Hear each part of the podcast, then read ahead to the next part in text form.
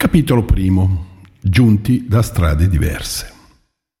Adattamento di una risposta offerto in occasione di una sessione di domande e risposte tenuta presso il monastero Santa Cittarama il 24 settembre 2022. Un bel giorno, giunti da strade diverse, ci ritroviamo in un posto come questo, un monastero, spinti dalla ricerca di pace interiore e di quelle risposte che supponiamo possano dare un senso alla vita anche per aiutarci a fare delle scelte giuste. E adesso che siamo qui, da dove iniziamo?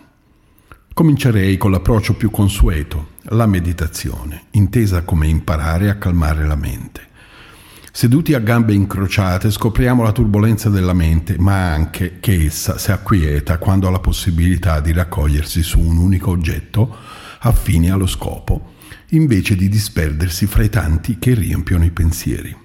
Questo oggetto sarà da ora in poi il nostro primario riferimento contemplativo. Spesso reputiamo che l'aspetto da prendere maggiormente in considerazione sia la tecnica di concentrazione, ma ogni tecnica ha un oggetto di contemplazione da cui si articola e sul quale ruota. Prima viene l'oggetto, poi nel caso la tecnica, qualora sentissimo il bisogno di una struttura per meglio ancorarci all'oggetto.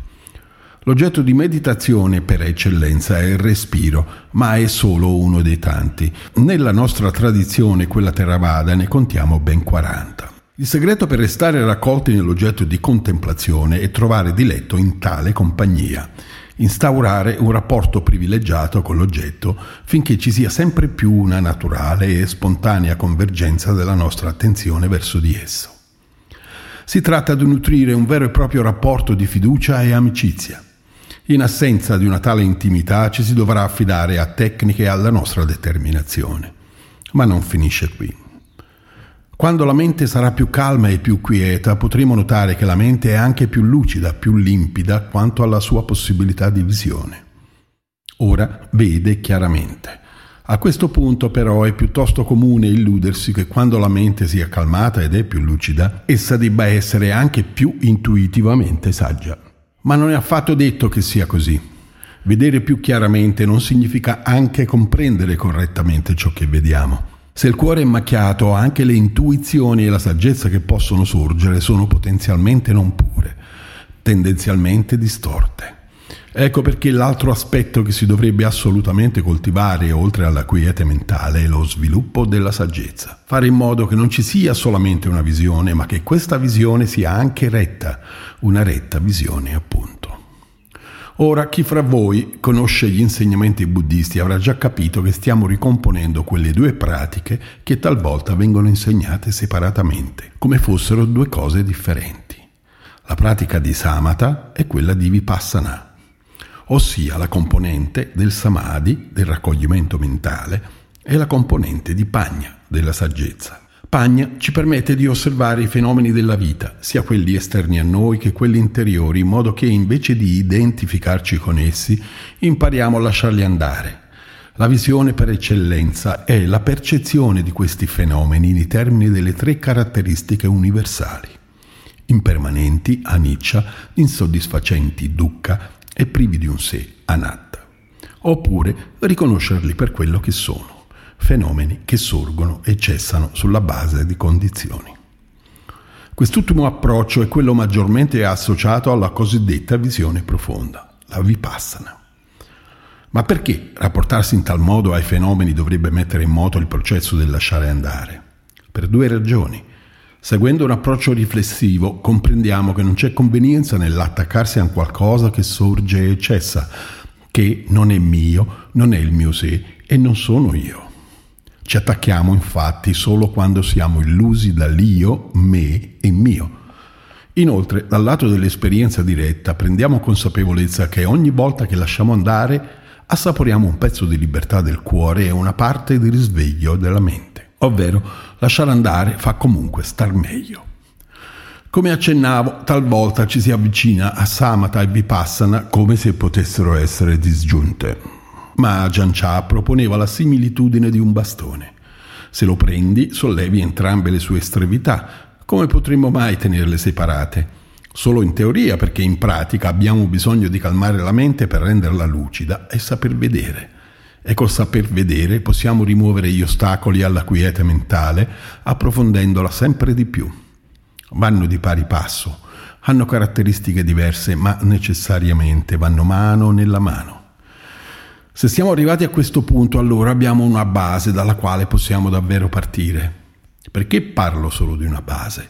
Perché spesso pensiamo che la meditazione formale sia sufficiente per impostare in modo nuovo la nostra vita per esercitare un influsso decisivo su di essa e migliorarla.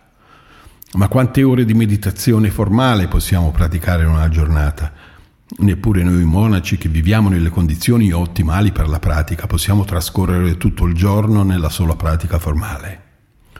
È possibile praticare in modo formale per tutto il giorno esclusivamente in situazioni speciali, come quelle dei ritiri strutturati di una settimana o dieci giorni. Essi sono stati introdotti nella nostra società, nel nostro stile di vita occidentale, più intenso e frenetico, proprio per darci questa opportunità. Ma la pratica è fondamentalmente nella quotidianità. È in essa che dobbiamo fare spazio e abbracciare un senso di direzione più ampio e più netto orientato verso il Dhamma. Non si tratta di aumentare solo le ore di meditazione formale nella quotidianità, siano esse di samatha, vipassana o entrambe. Si tratta essenzialmente di iniziare a vivere come praticanti del Dhamma. Facendo così iniziamo ad acquisire l'insieme dei valori che sostengono il processo di liberazione. Cominciamo a comprendere quali siano le qualità del cuore e i fattori mentali assolutamente necessari per vivere in sintonia con il Dhamma.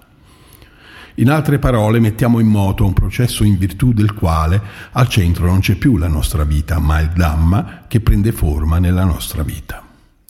La domanda che spesso ci viene posta, come faccio a integrare la pratica nella mia vita, trova la sua risposta sincera in non è possibile, è la tua vita che deve convergere nel Dhamma. E a questo punto che pure le scelte diventeranno più chiare, anzi ovvie nel senso che saranno volte a beneficio nostro e degli altri. Saranno scelte fondate sul Dhamma, selezionate dal Dhamma, saranno perfette di per sé, frutto di un percorso di risveglio. Durante questo percorso tanti sono i sostegni, tante sono le porte di accesso al Dhamma, sono ovunque attorno a noi e in noi, basta sapere come e dove guardare. Riprendiamo dall'inizio, da una mente che si è acquietata. In questa calma interiore, ad esempio, si potrà notare una riduzione della reattività alle situazioni che si presentano e questo ci darà più tempo per riflettere. Supponiamo ora che si debba fare una scelta. Questa condizione di quiete può essere integrata con i cinque precetti, così che la riflessione sul da farsi si sviluppi all'interno dei confini stabiliti dall'etica, all'interno del dominio della parola e dell'azione legata a un kamma che sostenga il processo di liberazione. Slancio che può essere ritrovato anche in un'ispirazione, considerato il legame intimo instaurato con il nostro oggetto di meditazione, il respiro fido compagno. Determinazione che ha come base una stabilità emotiva data dal raccoglimento precedentemente consolidato. Se poi sbagliamo, sapremo chiedere scusa perché abbiamo coltivato la qualità dell'onestà con noi stessi e con gli altri e se avremo successo non ne rimarremo infatuati perché l'onestà sarà accompagnata dall'umiltà. Sapremo anche in caso di errori come consolarci con la qualità della gentilezza amorevole nei nostri confronti e rallegrarci invece condividendo la gioia per i successi. Nel caso tutto risulti bloccato nella nostra confusione interiore, non c'è problema alcuno, avremo comunque fede nel Dhamma e fiducia nelle nostre abilità di dargli forma. Sono solo alcuni esempi e potremmo continuare a srotolare questo percorso con i suoi diversi tracciati, incroci e svolte, ma sempre ci accorgeremo di percorrere un unico sentiero perché non siamo soli. Il Dhamma è in ogni possibile esperienza. Ci accompagna in tutta la vita. Per tutta la vita potrà restare con noi, qui ed ora, nel momento presente, in ogni possibile esperienza. In questa totalità di esperienze ci saranno due comprensioni che potranno coronare la vita. La prima è che abbiamo fatto del nostro meglio affinché i nostri pensieri, le nostre parole e le nostre azioni fossero allineati al Dhamma e se le intenzioni erano in armonia con il Dhamma, comunque sia andata, potremo essere soddisfatti di noi e della nostra vita. Questo non significa che gli effetti delle nostre scelte saranno sempre quelli da noi auspicati. Dobbiamo considerare che tali scelte sono spesso inserite in un contesto più ampio di quello da noi immaginabile e che gli effetti dipendono anche dalla situazione e dalle scelte delle altre persone che interagiscono con noi. Ma sia come sia, il nostro cuore sarà tutelato, sarà protetto dal Dhamma che si esprime mediante una condotta etica. Saremo consapevoli di avere la coscienza pulita. Capita talvolta che, seppur le nostre intenzioni siano rette ed espresse con parole e azioni rette, le altre persone coinvolte non le apprezzino, perché vedono la questione in maniera differente. Noi diciamo, mi passi un pizzico di sale? E ci rispondono, non sono il tuo schiavo, prenditelo da solo. E tu pensi, era per metterlo nel cibo che sto cucinando per tutti noi? Talvolta è anche così che accade. In ogni caso, noi sapremo di aver fatto del nostro meglio per offrire a noi stessi e agli altri cibo buono e nutriente, cibo per il cuore, il Dhamma. Sarà stata comunque una bella vita, degna. Questa è la seconda comprensione che ci accompagnerà. È possibile lasciare andare i nostri attaccamenti è molto più importante della prima perché ogni volta che lasciare andare prevarrà su un attaccamento, assaggeremo la libertà del cuore e il risveglio della mente. Prendiamoci gusto, assaporiamo questi momenti, diamo a essi sempre maggiore continuità. D'altronde sono l'unico vero motivo per cui un bel giorno, giunti da strade diverse, ci siamo ritrovati in un posto come questo, un monastero.